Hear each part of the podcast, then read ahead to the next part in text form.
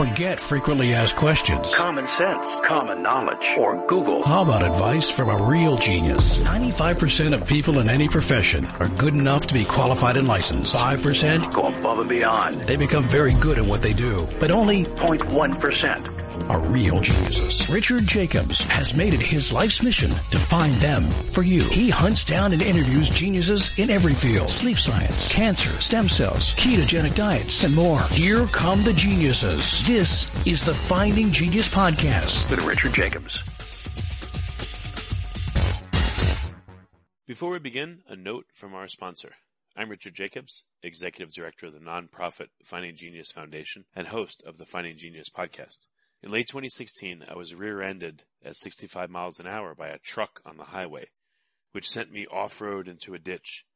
The impact of the collision gave me a concussion and other injuries. At the hospital, a CT scan showed that I had thyroid nodules, which turned out to be cancer. It was then, when I had a biopsy of my neck, that I realized even if I was a millionaire, I wouldn't want a second or a third biopsy due to the pain and the invasiveness of it. And appointments at that time for thyroid experts were three to six months out, and I was worried about dying now, even if that was irrational. So because of this, I've decided to raise money to conduct a literature review on steroids, on the causes of anxiety and depression, a condition that affects well over 50 million people in the United States and hundreds of millions worldwide. Our goal is to create a codex, a guide that reveals all possible treatments for anxiety and depression for people that live with the condition or for loved ones that have it, as my wife and my son do. To find out more about our fundraiser, visit findinggeniusfoundation.org and click on current initiatives. And now to our guest. Hello, this is Richard Jacobs with the Finding Genius podcast, now part of the Finding Genius Foundation. Uh, the current effort of the foundation, and a quick note, is that we're working on our anxiety and depression uh, massive literature overview. And the goal is to create a, an AI based coach for people that are suffering from anxiety and depression.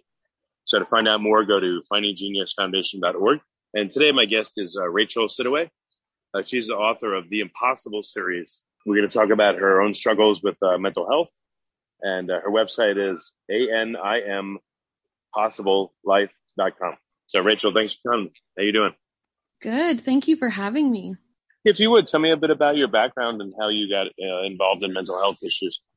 Yeah. So the first book I wrote is called An Impossible Life, and it debuts my mom's life. She's bipolar. She's attempted suicide. My grandpa died from suicide. And it goes through her journey of not wanting to accept she had a mental illness because the stigmas were so powerful. They kept her from getting the help she needed, to how she navigated her illness and what helped her in the end and she's living a beautiful life now. So it all kind of started with my mom and how she has her own struggles, but was able to be a victor of them. And I was like, that's so inspiring. That's what we need. So I wrote her life story. Oh, that's that's very cool. Uh, what was the reaction to that to that book when people read it? What kind of feedback did you get? Oh my gosh, the reaction was overwhelming. I knew there were a lot of people with mental health struggles, but I didn't realize what a need books like that were for people. We got flooded with emails just asking more about, you know, what medicine, what therapy worked for her, or how um, inspirational it was to know that this isn't a life sentence. Because with a lot of mental illnesses, it's not like you ever cure it it's more you manage it. You manage it for the rest of your life. And that can feel very daunting if you don't have a good role model to show you, hey, it's possible. You can still have a great life, even though you're kind of dealing with a chronic illness. But was she able to get significant help and become stable over her time? Or, you know, what happened with her as a quick summary? Yeah. So after she attempted suicide, my dad was going to divorce her. And she kind of pulled her life together and found DBT therapy, which is dialectical behavioral therapy. And that therapy saved her life. It's all skill based, it's not talk therapy.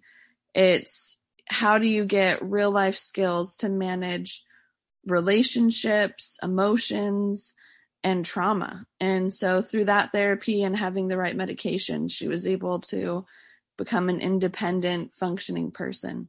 How is uh, dialectical uh, therapy different from cognitive behavioral therapy? They're very similar, very similar. Um, she tried cognitive behavioral therapy, but she liked DB, she liked behavioral therapy better.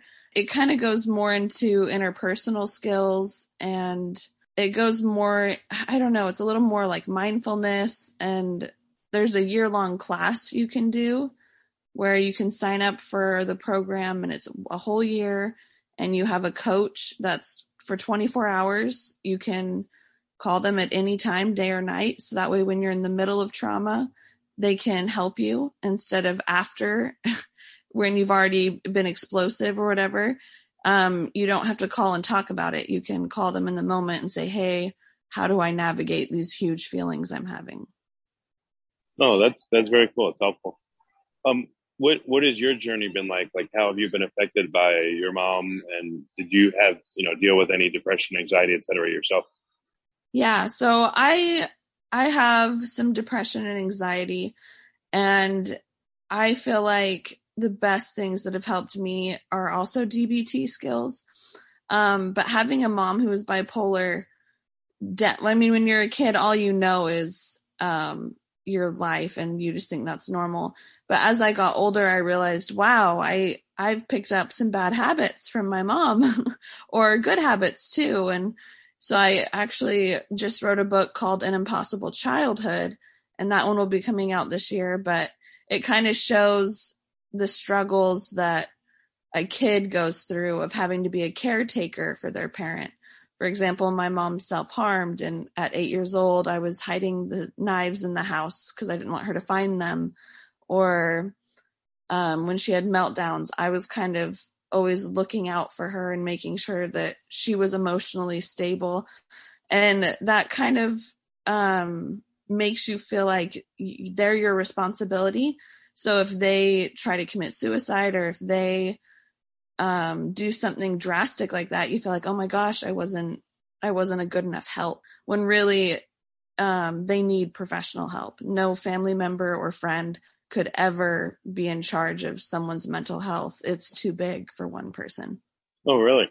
What what good things came out of it though? You mentioned there was some good Oh yeah, I feel like I had a very bright and vivacious childhood because of my mom's mania. She would bring the zoo to our house and she like I don't even know how she did it. She hired a zoo a zoo mobile to come drive to our house and they brought all the animals and we had like our own private tour of all these like chinchillas and lizards and she was just kind of bigger than life. So a lot of times we would have parties for no reason at our house or she was just very fun very alive. And so it was kind of the typical two extremes with her bipolar disorder. She was either depressed in bed or she was the life of the party. And i have so many good memories with her just keeping us engaged in life and we were didn't watch a lot of TV. We were constantly doing activities with her. And so I feel like that was a huge bonus from her illness as well. Did you have to be watchful and monitor her mood all the time to see which which mom you were getting? Yeah, you would kind of wake up in the morning and go, okay, you know, let's read some signs. Which mom is it today? And it, it could even change in the middle of the day. You could be having a party and then someone says something and it triggers her and she's in the closet crying the rest of the day. So it was a little unpredictable, but it makes it so you're at least I was able to be very flexible. I was like I was able to learn how to just go with the flow. What was it like when you were older when you were like let's say 16, 17, 18 maybe thinking about leaving the house? I mean, were there any times where it was particularly difficult or, you know, even though it was hard you gained new insights? Yeah, as I got older, I started to realize more what my mom was going through, and it made me really sad to realize how bad she was hurting. You know, her physical pain was very real. And as a kid, I was kind of aware of it, but I didn't really know what that meant. And as I got older and I started getting ready to leave the house and go to college, I worried about her. I was like, that's that's a lot for her to carry. But she's always been my best friend. We talk every day.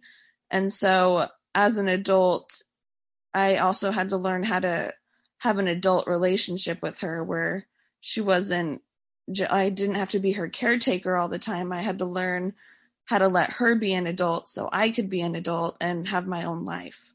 Did your mom realize what was going on with her? Maybe it's a stupid question, but I mean, was she aware and what were her reflections on it?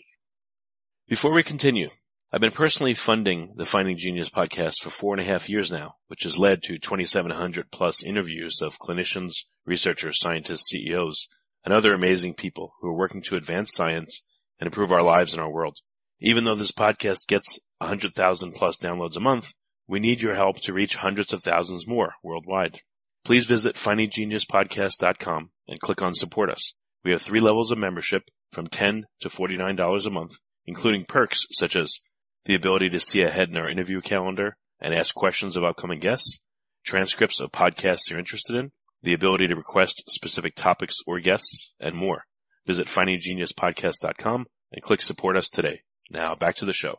She was not aware until she was probably in her 30, late 30s. She got diagnosed. But yeah, it took her a while. Her dad was bipolar, but she just refused to believe that it that she would ever be bipolar too. So she really resisted a diagnosis for a while and just assumed her life was the problem. My dad didn't make enough money, or we didn't live in the right state, or her marriage was just bad, or she would come up with these reasons why her life was hard when really it had nothing to do with her circumstances. She had a great life. She just had a mental illness. And when she finally accepted that, it made everyone's life better because then she stopped blaming it on everyone else. Did she grieve herself or her mental state when she was diagnosed? Like, how did she react? Yeah, she definitely grieved for a while. She still sometimes will say things like, My 20 year old self is still pissed about the life I have. Because when she was 20, she, like most of us, we had, you know, she had dreams of you know, being a soccer mom or traveling. And her life just wasn't that. She was, you know, in bed a lot more or struggling to live a lot more. And so she kind of grieves the fact that she has a mental illness, but she's gotten a lot better at just radical acceptance, which is something DBT teaches, where you just radically accept what is, knowing you can't change it and it kind of helps you embrace your life instead of resist it. So, what kind of uh, tools or understandings did you get? You know, again, living with her and dealing with your own situation that you put into your book. Yeah. So, um, what's very common when you're in a close relationship with someone with a severe mental illness is it's hard to know what is them and what is the illness. You know, when do you put their feet to the fire and say, hey, what you did was really messed up? And when do you say, oh, they have a mental illness, they couldn't control it, so I should just let it go? And that's really a tough call to make, whether you're married to them or best friends with them or their daughter. And so the book kind of goes through different scenarios where I either, you know, got it wrong. I you know, was too hard on her and it was not her fault. Her illness really was making it so she couldn't control certain behaviors. But then it also shows moments where, you know, I got it right or maybe was too passive with her and I should have, you know, held her feet to the fire a little more. So having boundaries with someone and knowing what's them and what's the illness is a really tricky balance. And so I tried my best in the book to show, you know, how navigating that can look in a successful and not successful way. How does the person themselves discern that? Because it seems like that'd be a very important thing for the person themselves to be like, okay, this is my problem or whatever you want to call it. This is not me right now. It's affecting me, but it's not me. So I yeah. shouldn't say bad things to myself, for instance. Yeah. Oh, totally. A lot of people with mental illness believe it's like a personal flaw. You know, they're embarrassed that they have it or they think this is like a personality flaw. And the biggest thing I could ever say to anyone with a mental illness is it has nothing to do with your personality, it has nothing to do with who you are as a person. It's an illness like any other illness. Like if you're a diabetic or have cancer, you know, you don't say I am cancer or I am diabetes. You just say I have cancer. And so with my mom's bipolar, she often says I have bipolar disorder instead of I am bipolar because it just helps her separate herself from the illness and realize this isn't me. This is just something I'm managing with medicine and therapy, but I'll still have flare ups. Just like someone who's diligent with chemotherapy might still have flare ups with their cancer, and you can't blame them for that. If you like this podcast, please click the link in the description to subscribe and review us on iTunes. So, what would happen if you would under or overreact inappropriately?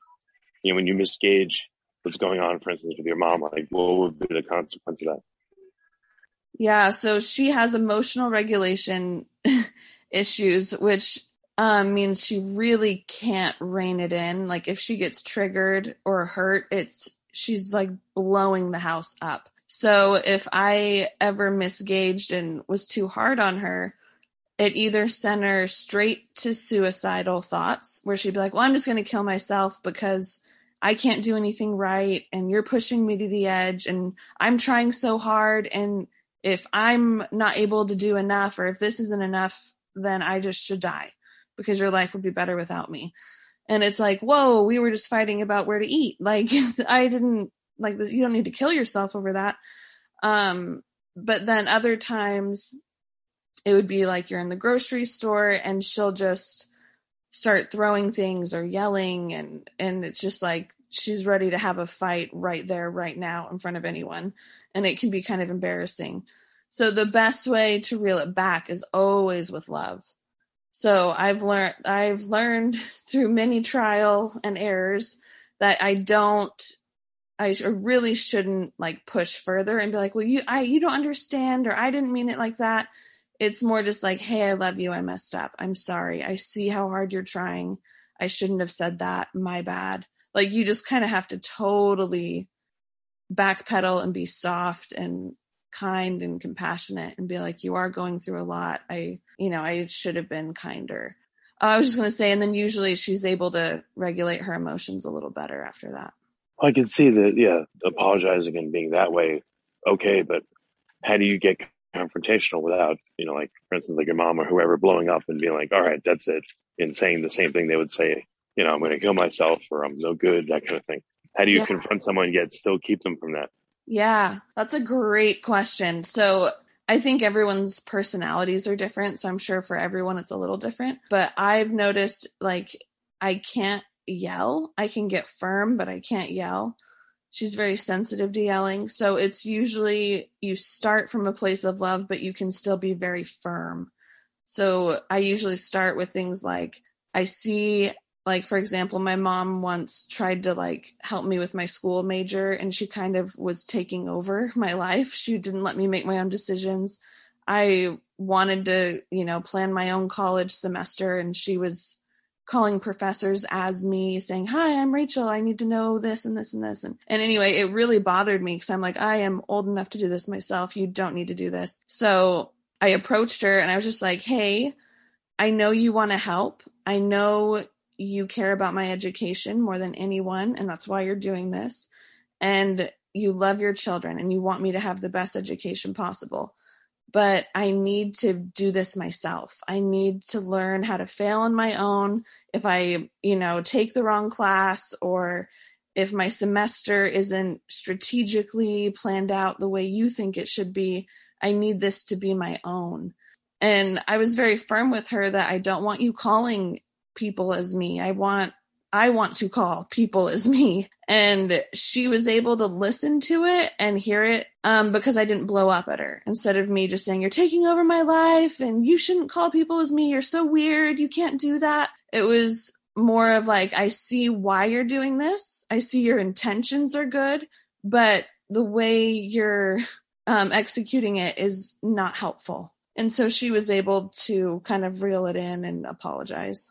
It sounds like it would be incredibly tiring, though, for someone to have the patience of, of Job and to always be the one to de escalate things. Like, I don't know, does that wear on you, or what advice do you have? Yeah, so my dad often talks about this in his book, An Impossible Wife, which is coming out on the 28th. But he calls it compassion fatigue because anytime you fall short on being patient enough or you know, de-escalating it the right way. If you just are too tired to do it all the way through properly, then you get in trouble because then you know they their emotions get too big and they're like you don't have enough compassion you don't you know you're not patient enough you're not compassionate enough because I'm suffering and I'm in so much pain. How can you not be kinder to me? And my dad often calls it compassion fatigue because he's like, I am compassionate, but when you live with someone every day, I mean, there's only so many times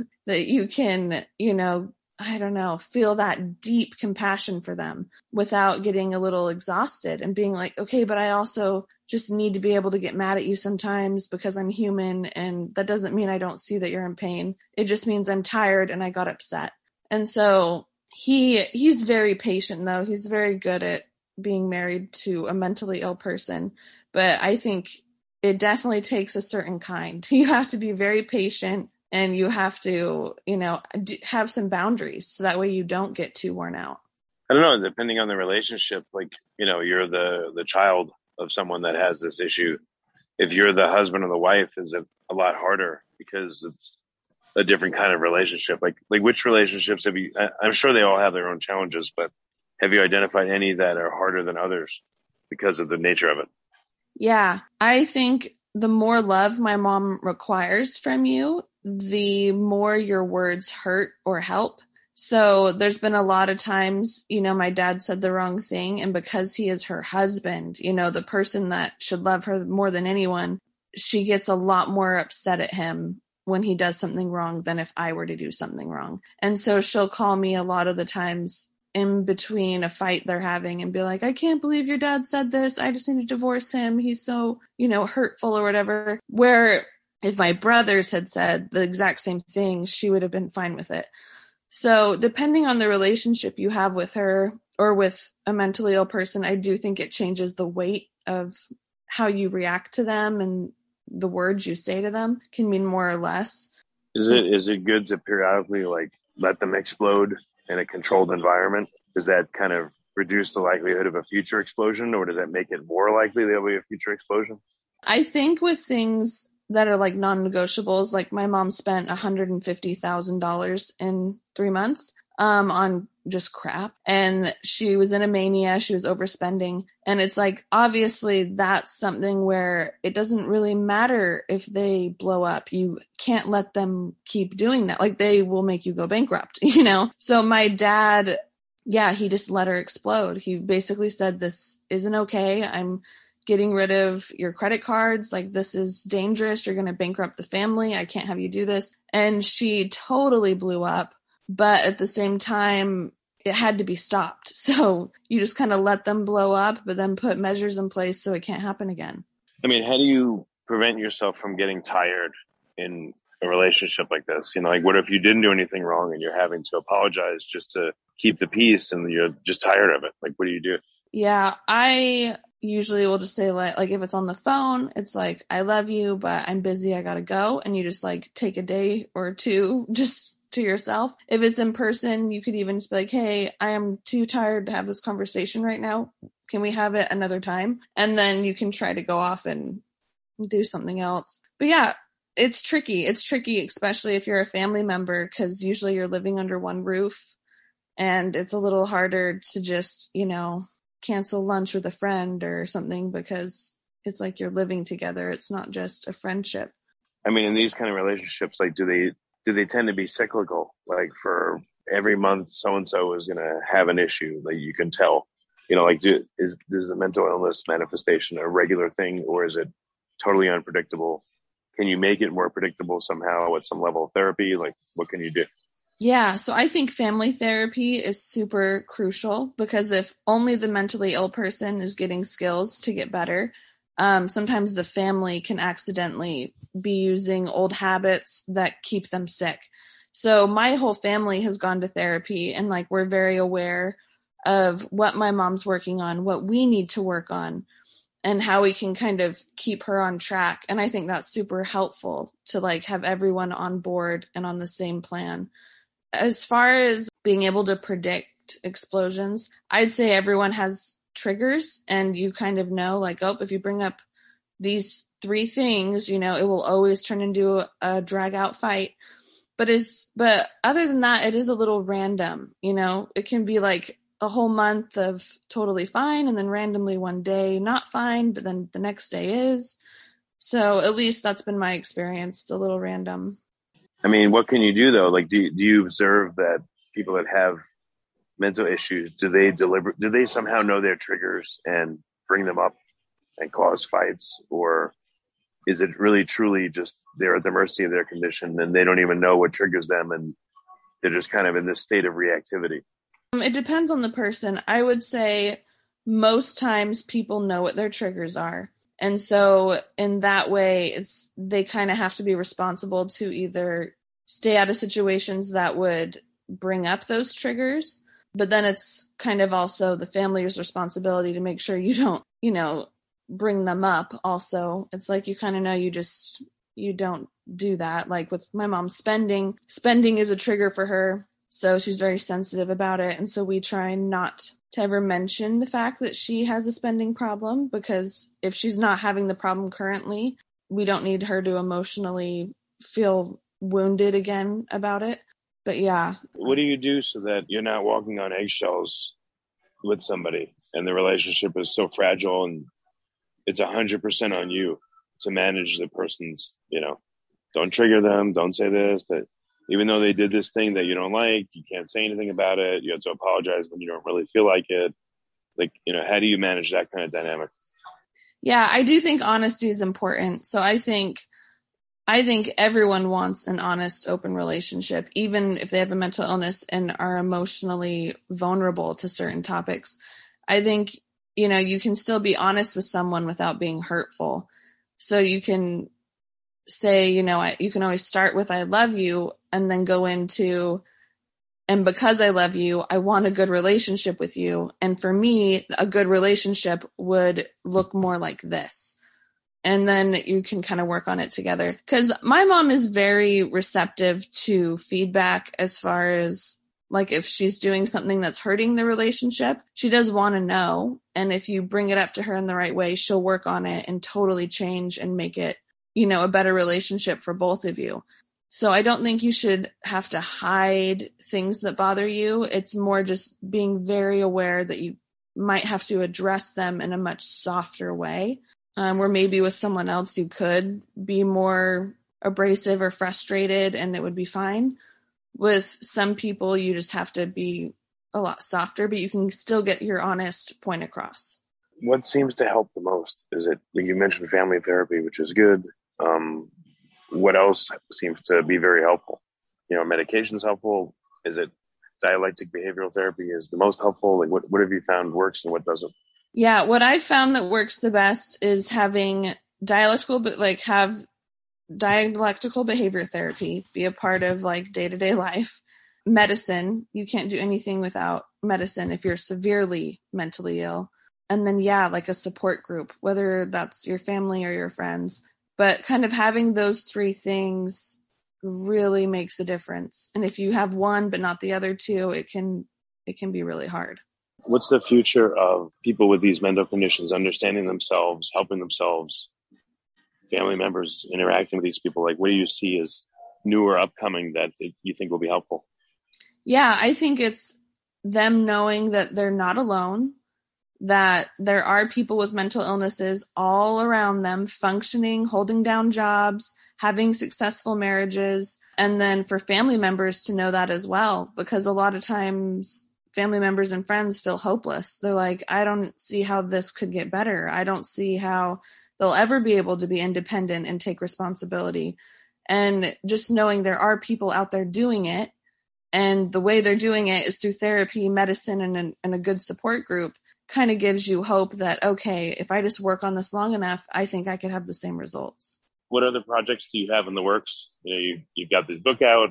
How do you want to impact the, you know, like the mental health community? What are you doing? Yeah, so currently I'm a part of a book club at the world's largest women's prison in California. And we hold mental health discussions there. Right now, I'm pregnant, so I wasn't able to go, but my mom right now is in California meeting with drug addicts, homeless, veterans, police, and she's just talking about mental health and how it's important for everyone. and it's been making a big difference. A lot of people are just moved by the book and by the message. And it's interesting because what feels very obvious to me now that I've been in, you know, the family I've been in for so long or DBT therapy for so long, it feels very obvious. But whenever you're talking to certain people who've never heard of it, it's been life changing for them. There was a woman who was in psychosis. She was just gotten out of the psych ward and gotten a divorce and she was doing really bad. And we met with her, gave her DBT therapy. We introduced her to all these other things and she's doing amazing now. She's totally independent, has a job, she has a boyfriend. Like it's just amazing that it really does help people. Have you noticed that uh, that's really cool that your mom is uh, is helping out and lecturing to people and you know working in these groups and so are you have you found that it helps her with her mental condition to help others and defocus on herself? And same for you? Absolutely. It keeps you, you know, kind of in the world of, hey, these things really do work. so you you never forget it for your own life because as you're working with people, it's so rewarding to see it help them that you're like, yeah, I got to remember to really keep you know taking medicine or going to therapy because it's the thing that changes lives. Yeah, no, it's very cool what resources do you want to leave people with since we're at the uh, you know the end of the call? Where where can they go to find out more about you and uh, your work? Yeah, so they can go to animpossiblelife.com and see the books and when the next ones are coming out, or they can just go to Amazon and our book An Impossible Life is on Amazon. Okay, well, very good. Well, Rachael, thank you for coming and uh, you know re- really being honest and vulnerable with uh, you know your situation. So thank you. Yeah, thank you. If you like this podcast, please click the link in the description to subscribe and review us on iTunes.